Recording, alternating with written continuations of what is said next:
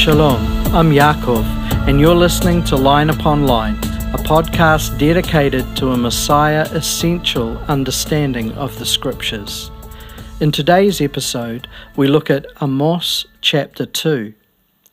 This chapter concludes the opening prophetic indictment against the nations with words spoken against Moab, one of Israel's greatest historic enemies. The last nation to be charged is Yehuda and Israel. No, this isn't a grammatical error. Judah and Israel, in spite of their being divided into two separate kingdoms at this point in history, are nonetheless Am Echad, one people, a complex unity. So complex, in fact, as to be a divided unity this, in part, is what God is addressing through the prophet Amos.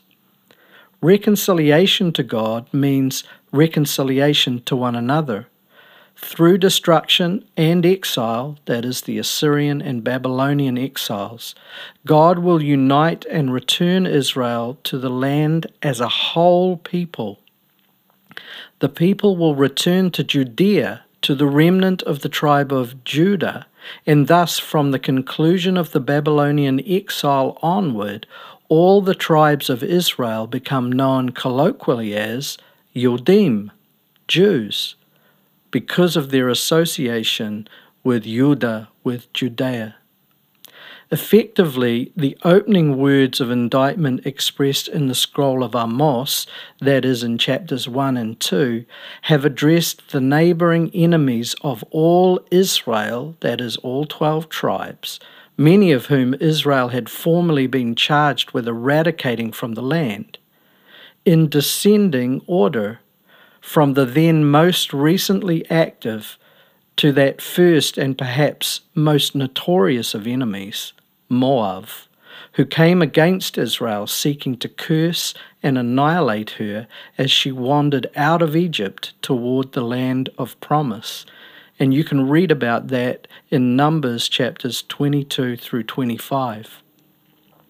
The litany of charges again in chapter 1 and 2, addresses first the sin of the nations regarding universal moral law, and then the sin of Judah and Israel regarding their violating of the sacred covenant made between God and their forebears.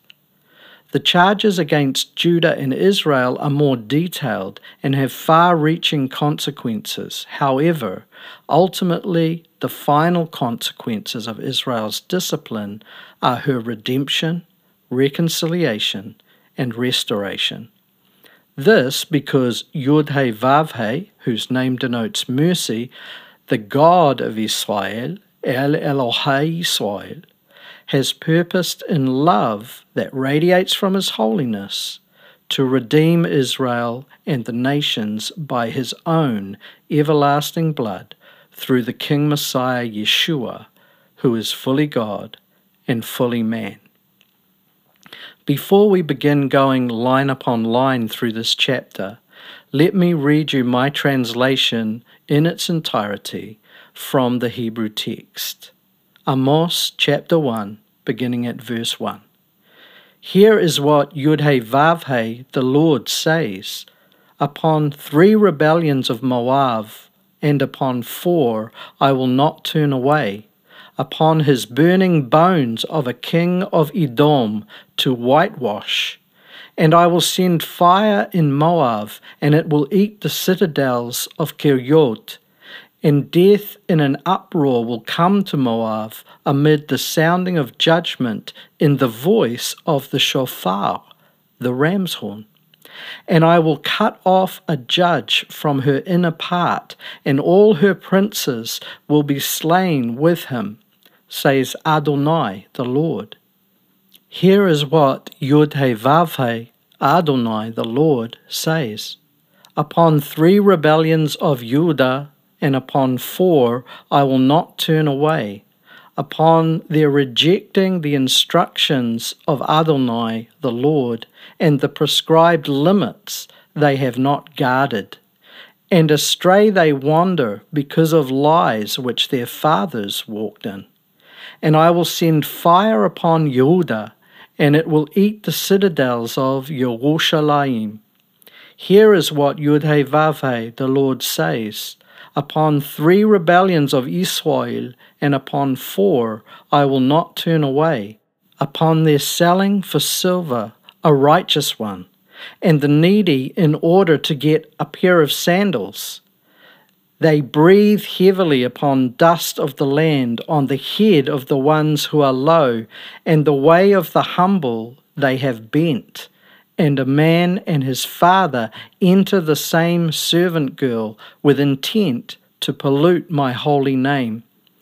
And upon clothing bound in pledge, stretched out near every altar, and the wine of those condemned or fined they drink in a house of their God. And I, indeed, I destroyed the Amorite from before their faces, whose height was like cedars, and strong was he like oaks. Yet I destroyed his fruit from higher up still, and his roots from beneath. And I, Yes, I caused you all to ascend from the land of Egypt, and you all walked in the desert forty years to take possession of the land from the Amorites. And I raised up from your children some to be prophets, and from your young men some to be Nazarites. Is this not so, children of Israel? declares Yudhe Adonai the Lord. And you forced the Nazarites to drink wine, and you placed upon the prophets orders, saying, You shall not prophesy. Behold, now pay attention. I am making a rut beneath you, like that which is made by the pressing of the cart when it's filled with sheaves of grain. And escape will perish from the swift, and the strong will not be strengthened because of his power.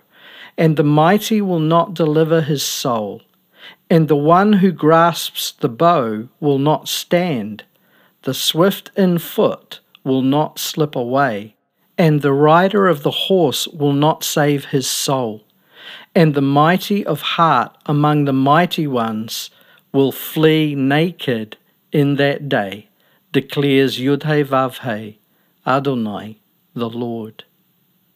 Now let's take a look at the chapter line upon line, beginning with verse 1.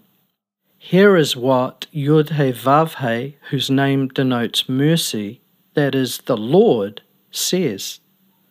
Upon three rebellions of Moab, whose name means from his father, and upon four I will not turn away.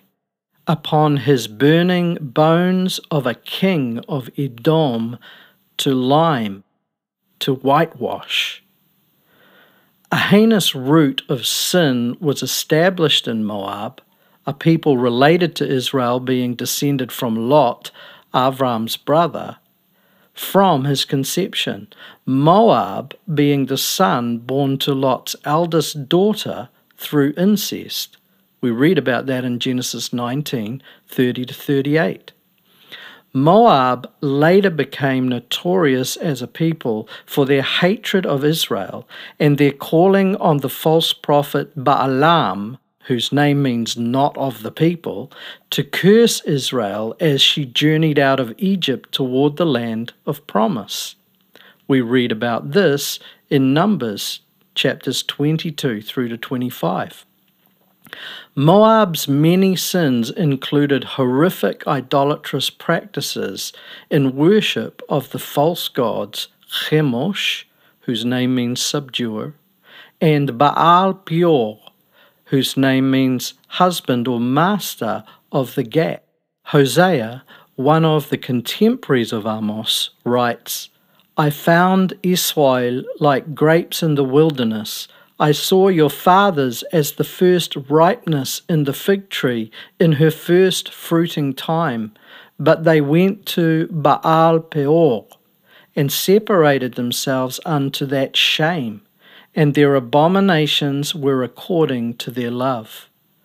Hosea 9:10. Israel, the 10 tribes, having been delivered by God from slavery in Egypt, along with Judah and Benjamin, of course, and brought out of the desert into the land of promise, had nonetheless rejected Yud He Vav He and gone after the demonic husband Baal Peor, god of the Moabites. The Moabites being enemies and haters of Israel. Jeremiah likens the shame of Moab's worship of Chemosh to Israel's apostate worship at Bethel in Jeremiah 48:13. God is indicting Moab while pointing toward Israel's syncretism. Thus, this indictment of Moab is also the beginning of the indictment against all of Israel. It's worth noting again that Moab means from his father. This is significant because it points to the indictment against Judah in verse 4, which says that Judah has gone astray because of the lies which their fathers walked in. The phrase upon his burning of a king of Edom to lime or to whitewash is an interesting one. The Targum, that is an ancient Aramaic translation of the scriptures, and the Jewish commentators Yarchi and Kimchi say that a ruler of Moab burnt the bones of a king of Edom until they became powder likened to lime, and then used the powder in a recipe for plaster, which he used to plaster the walls of his palace in order to show contempt for Edom. It appears highly likely that the king in question was the heir to the throne of Edom, whom the king of Moab offered as a burnt sacrifice to his gods on the wall of Edom's defences, as recorded in 2 Kings 3 26 to 27. Bone ash called lime in the English translations of the Tanakh, that is what Christians call the Old Testament, was used in ancient formulas for white paint and cosmetic pigments and in the cupellation process to separate silver from lead. While in many cases the bone ash used to whitewash tombs and that utilized in ancient cosmetics was derived from the calcination of animal bones, the indictment used here in Scripture infers the use of the ash of the bones of a king of Edom as whitewash. This is a vile desecration of moral law concerning the sanctity of human life and the honoring of human remains. The Torah says that blood guilt remains on the land and cannot be atoned for except by the blood of the one guilty of shedding that innocent blood. Numbers 35:33. This reference in Amos to whitewash may also further illuminate the deeper meaning of Yeshua's words. Alas, oi, a warning to you, scribes and Peroshim, set apart ones, you hypocrites, for you are like whitewashed tombs, which on the outside appear beautiful, but inside they are full of dead men's bones and all uncleanness. In the same way, you appear outwardly righteous to people, but inwardly you are full of hypocrisy and devoid of law, that is, without Torah. Matthew 23 27 to 28. Let's take a look now at Amos 2, verse 2. And I will send fire in Moab, and it will eat the citadels of Har Cheretz, and death in an uproar will come to Moab amid the sounding in the voice of the shofar, the ram's horn. Let's take a look at the first phrase. And I will send fire in Moab, and it will eat the citadels of Ha Kiryot. Now, Ha Kiryot can be understood as both all the cities, being a feminine plural for city, Kiryot, and as a specific city of Moab, Ha Kiryot. This city is mentioned in Jeremiah 48:24. Either way, destruction against the entire people of Moab is denoted. Just as Moab had offered a king of Edom on the walls of Edom's defences as a burnt sacrifice to their false gods, so now God will burn Moab and devour its cities. The next phrase reads, and death in an uproar will come to Moab amid the sounding, that is, teruah, the shofar sound of warning and judgment, in the voice of the ram's horn. It's not a trumpet, as many English translations mistranslate. A trumpet is usually made of silver, brass, etc., but a shofar, a ram's horn, that is sounded in this verse. The symbolic significance of the ram's horn, which finds its origin in a portion of Torah called Ha Akedah, the binding of Isaac, that is Genesis 22, is important to understand here as connected to the beginning of the scroll of Amos, not only in the name of the village which Amos comes from, but also in relation to his calling, that is, to warn, to pronounce judgment. The shofar warning of the coming judgment through warfare, which is sounded from the beginning of the scroll, is here reiterated against Moab.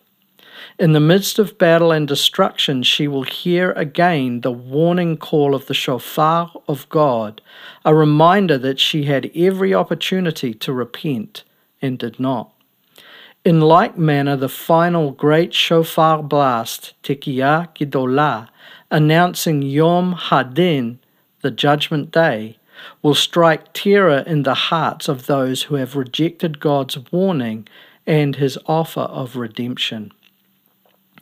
Verse 3 And I will cut off, that is, kill, a judge from her inner part, and all her princes will be slain with him says Adonai, the Lord. And I will cut off, kill a judge from her inner part, and all her princes will be slain with him, says Adonai the Lord. Most scholars agree that the judge in question is probably the king of Moab, who acted as judge over his people. This is supported by the following clause, which alludes to the princes or sub rulers of Moab being slain. This took place five years after Nebuchadnezzar destroyed Jerusalem, that is, between 589 and 587 BCE. Verse 4 Here is what Adonai Yudhe Vavhe, mercy, the Lord, says Upon three rebellions of Judah, Judah means praise, and upon four I will not turn away upon their rejecting et Torat, the instructions of Yud He Vav He, and the prescribed limits they have not guarded. And astray they wander because of lies which their fathers walked in. Let's take the first phrase upon three rebellions of Judah, even upon four. Having addressed all the neighbors of Israel and Judah, the prophet now speaks the word of the Lord to the chosen people Israel, beginning with the tribe of Judah, including, of course, Benjamin, and concluding with the northern tribes, here called Israel as distinct from Judah. We note that God is just judging Judah with the same formula used in judgment of the heathen nations that neighbor her. The next phrase says, Upon their rejecting the instructions of the Lord and the prescribed limits they have not guarded. The indictment against Judah differs in regard to the specific laws that Judah has broken. Being ignorant of the specific laws of distinction commanded to Israel, the nations had nonetheless sinned in regard to the universal laws of morality contained within the Torah as an indictment against all sin. Judah, on the other hand, had sinned not only in regard to general morality, but also in regard to the very specific laws given by God to his chosen, set apart people. Laws relating to identity, purity, cleanliness, worship, and so on. Judah has rejected et Torah, the instructions contained within the wealth of the Holy Scriptures which were accessible to them at that point in history. This includes, but isn't limited to, the Torah, parts of the record of the kings, the writings of King Solomon, the Psalms of David, and numerous earlier prophets. We note that while many claim Torah teachings refers to the Torah alone, they can't explain why the text uses et Torah, meaning the instructions or teachings, rather than ha Torah, which refers specifically to the five books of Moshe. The Torah is, of course, part of the greater number of instructions being alluded to, but it is not the only instruction that had been given to Israel, including Judah, by that time in her history. The Hebrew translated as and commands in most English versions of the Bible does not carry the same meaning as the Hebrew mitzvot, but is from the root chok, meaning limit, denoting prescribed boundaries, portions, and civil conduct. It is specifically used to point toward the social injustices being committed within the framework of God's justice. The next phrase reads, And astray they wander because of lies which their fathers walked in. Judah hasn't just wandered, she continues to wander. She has gone astray because of generational sin. Her fathers, that is, her forebears, having adopted the idolatry of the inhabitants of the land and syncretized, that is, mixed it into their worship of Yud He Vav He, the God of Israel. They have now passed their sin to the subsequent generations.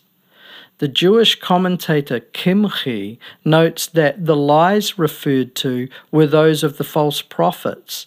Regardless of the origin of the lies, the point is that Judah had traded the truth of Hashem for lies. Verse 5 and I will send fire upon Yehuda, and it will eat the citadels of Yerushalayim. God is no respecter of persons, meaning he shows no partiality. Thus, the punishment against Judah mirrors that of her neighbors. The temple in Jerusalem and the palaces of the king of Judah and his princes were burned with fire when Jerusalem was taken by the Babylonian army approximately 200 years after this prophecy was spoken. These events happened in 589 to 587 BCE. Verse 6 reads, Here is what Yudhe Adonai says, Upon three rebellions of Israel, and upon four I will not turn away. Upon their selling for silver a righteous one, and the needy in order to get a pair of sandals. The first phrase reads, Upon three rebellions of Israel, and upon four. While Israel, in the form of the northern tribes, is being delineated as a unique entity, the pursuant allusion to the deliverance from Egypt draws on the united experience of the twelve tribes of Israel. Therefore, in part, the judgment against the northern tribes is also an indictment against Judah. This is, of course, not the case where specific northern locations and sin practices are referred to. The next phrase reads, Upon their selling for silver a righteous one.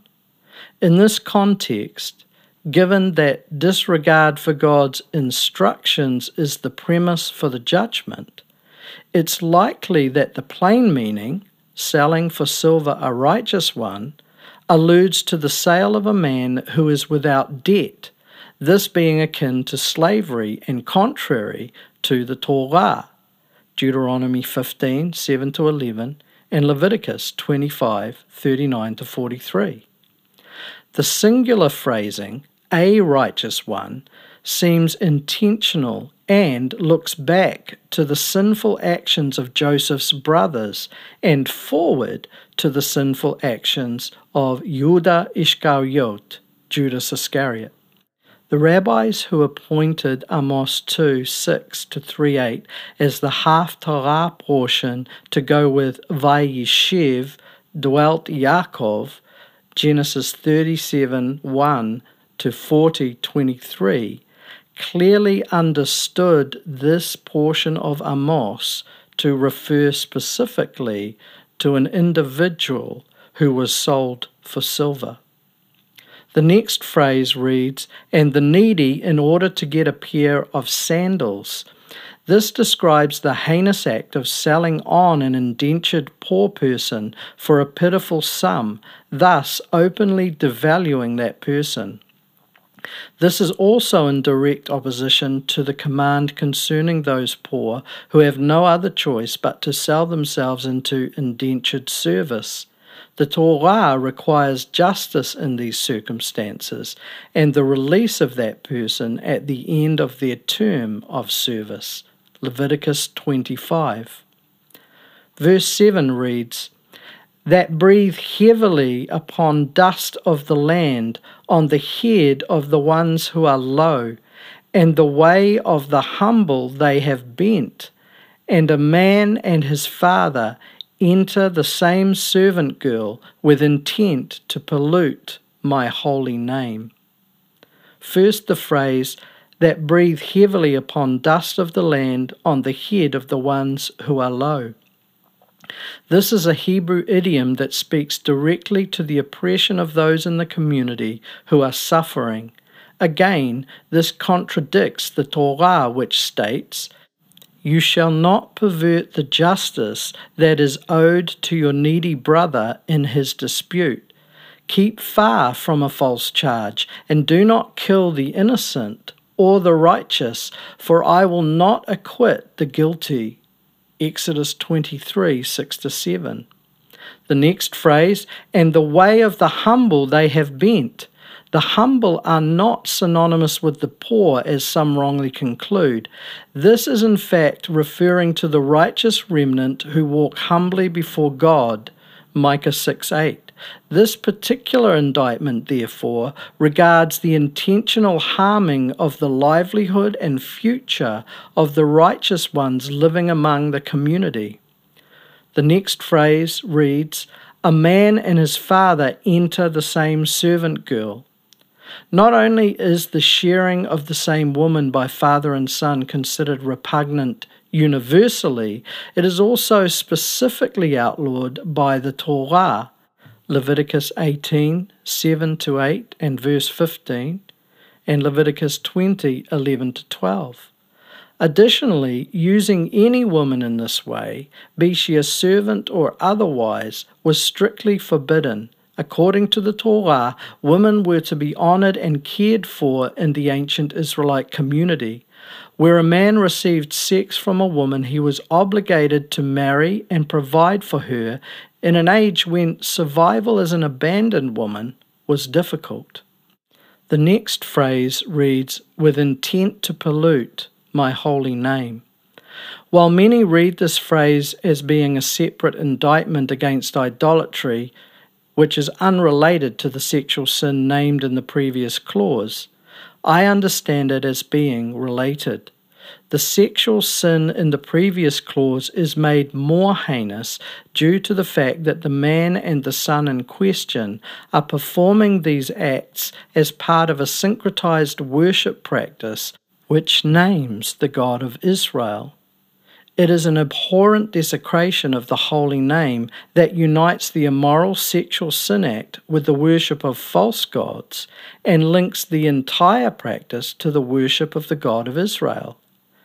As modern believing men, we may look upon this vile sin retrospectively from our position in history and say, Thank God that I haven't done anything that terrible.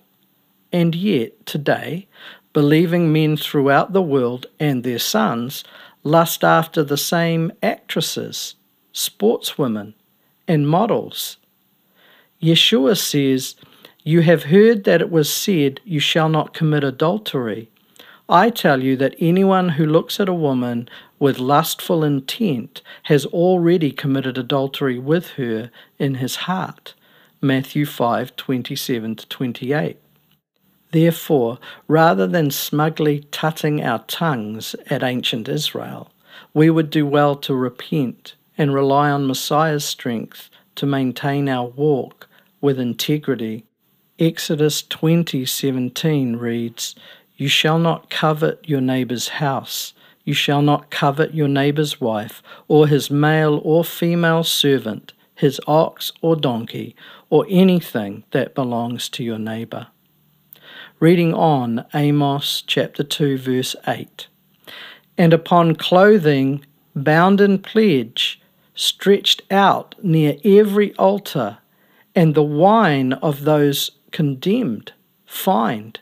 They drink in a house of their God. We note that this is speaking of the ten northern tribes, so that when the text says Beit Elohim, a house of their God, it is not speaking of the temple in Jerusalem, something that is wrongly inferred by the standard English translation, which reads, in the house of their God. The northern tribes were not worshipping God at the appointed place, the temple on Mount Zion in Jerusalem, according to the command of Torah, but were instead worshipping him and or other deities alongside him at various high places in the north, one of the chief locations being Beit El, Bethel, house of God.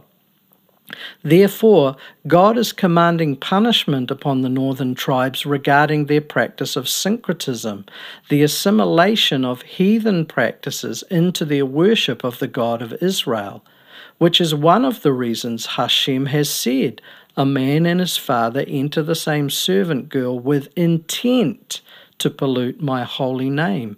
In other words, their whole intention from the beginning in performing these lewd sex acts was to pollute God's name.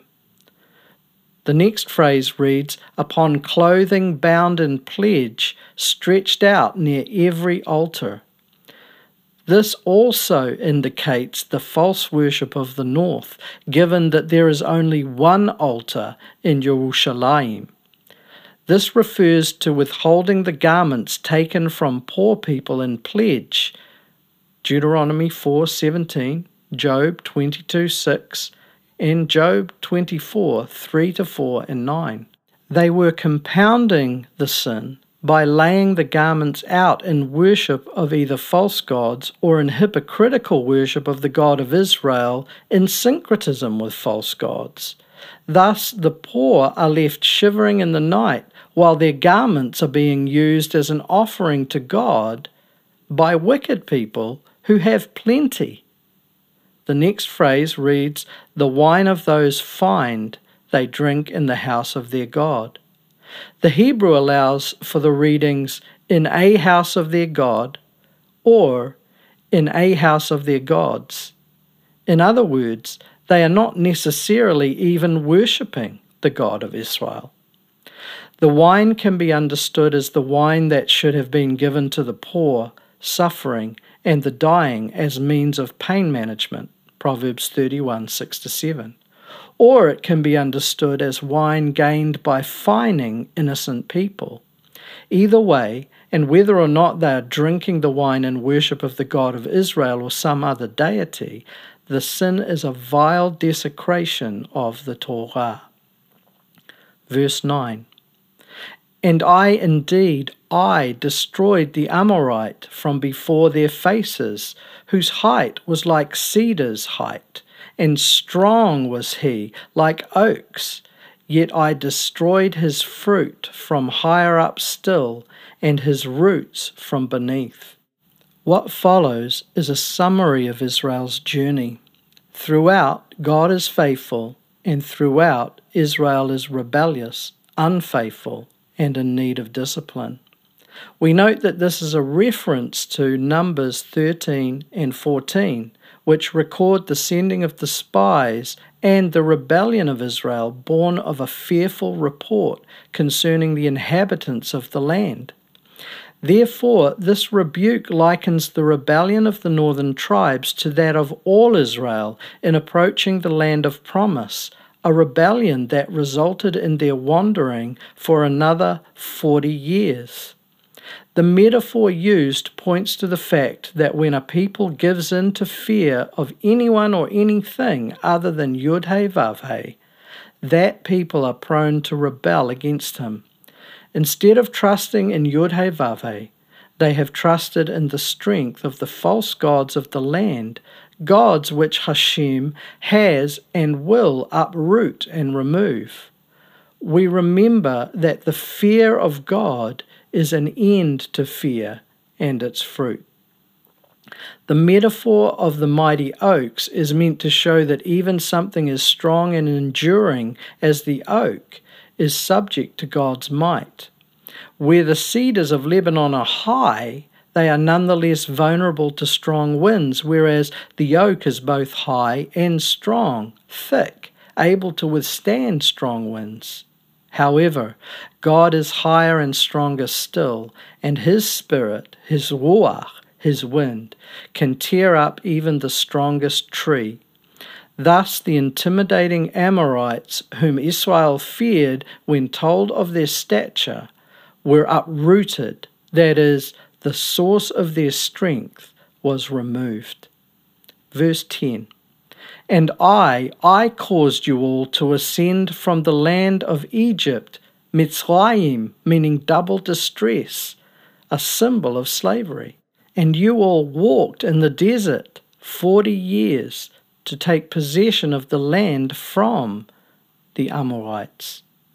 This is a reminder of the consequences of Israel's rebellion, as well as being a reminder of God's faithfulness in spite of Israel's rebellion, God made the defeat of the Amorites possible.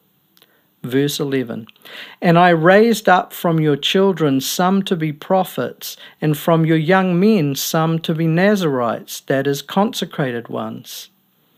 Is this not so, B'nai Israel, children of Israel, declares Yud He the Lord? First, the phrase, and I raised up from your children some to be prophets. Throughout Israel's history up to that point, God had raised up prophets from Joseph, the son of Jacob, to Moses, to Joshua, to Samuel, and so on.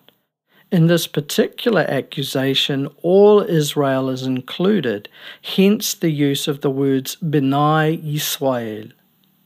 Upon hearing these words from Amos, few Israelites would have been able to forget the following words from the Torah. Devarim or Deuteronomy 18 15 to 19.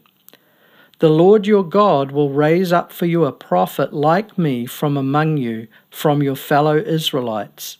You must listen to him, for this is what you asked of the Lord your God at Horeb on the day of the assembly when you said, Let us not hear the voice of the Lord our God, nor see this great fire any more, or we will die.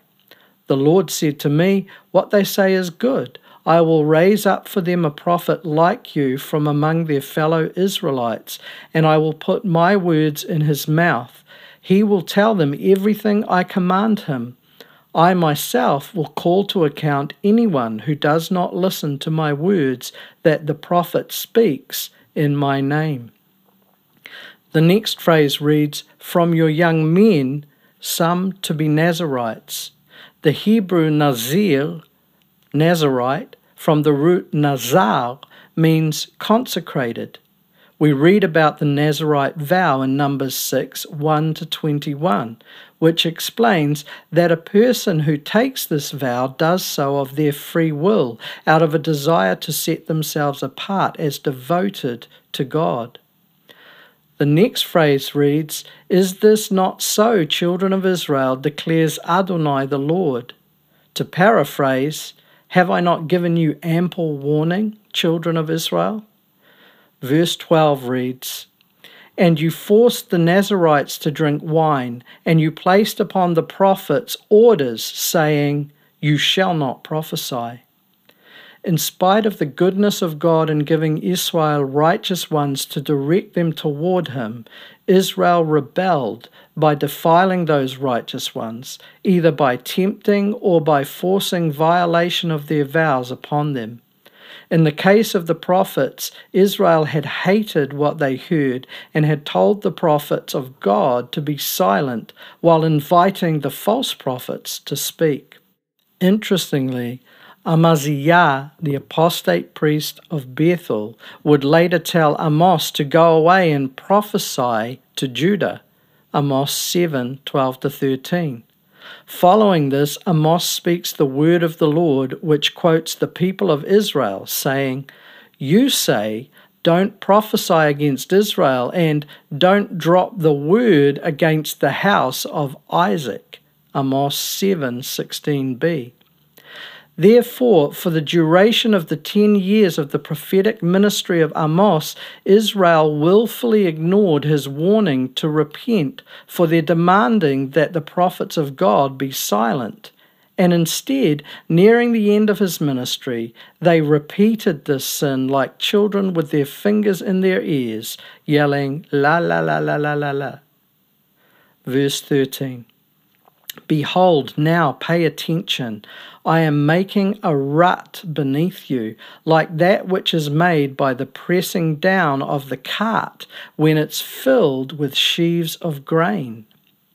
The verse opens with the Hebrew word hine. It's a wake up call. Pay attention now would be a better modern translation than the Old English behold. The metaphor of the heavily laden cart at harvest time is poignant. At this time in history, Israel was heavily laden with riches and success, just like the overloaded cart at harvest time. However, her successes would soon weigh her down so as to make a rut beneath her that she will not be able to climb out of. This is essentially a metaphor describing the fruit of the love of worldly wealth. 1 Timothy 6:10.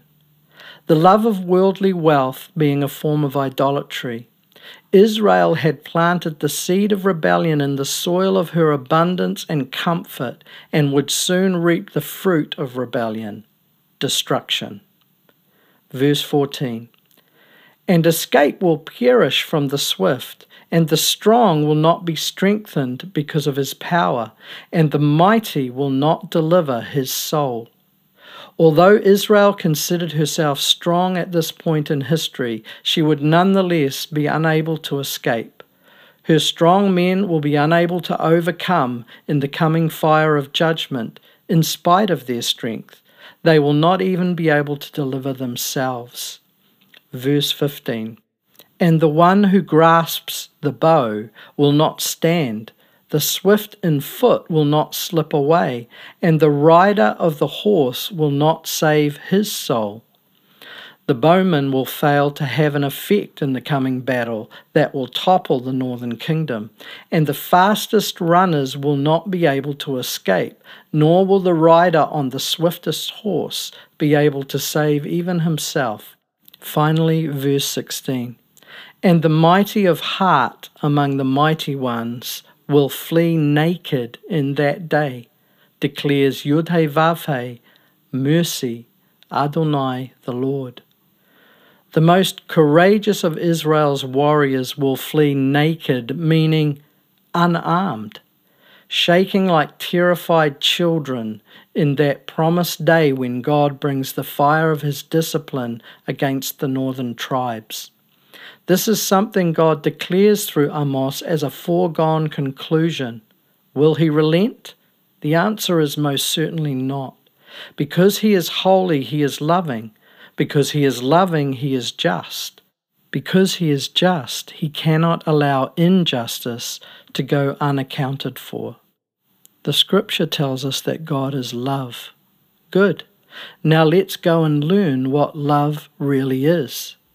We don't define love, God does. any love founded in the temporal fallen nature of human emotion is false love. We know that God is love. The scripture says so. Good. Now let's go and learn who love is. Thanks for joining me again for Line Upon Line. If you'd like to read the commentary that I've written to go along with this episode, you can go to the website of our kehillah, which is www.bethmelekh.com. And on the home page, look for the tab that says Yaakov's Commentary. Click on that tab, and the most recent commentary will be at the top. Alternatively, if you're listening to the episodes out of sequence, then simply look through the commentaries for the one titled Amos Chapter 2. If you enjoyed the podcast, share it with family and friends, and subscribe to it. I hope you'll be able to join me for the next episode, which will be a line upon line study of Amos chapter 3. Shalom Lachem.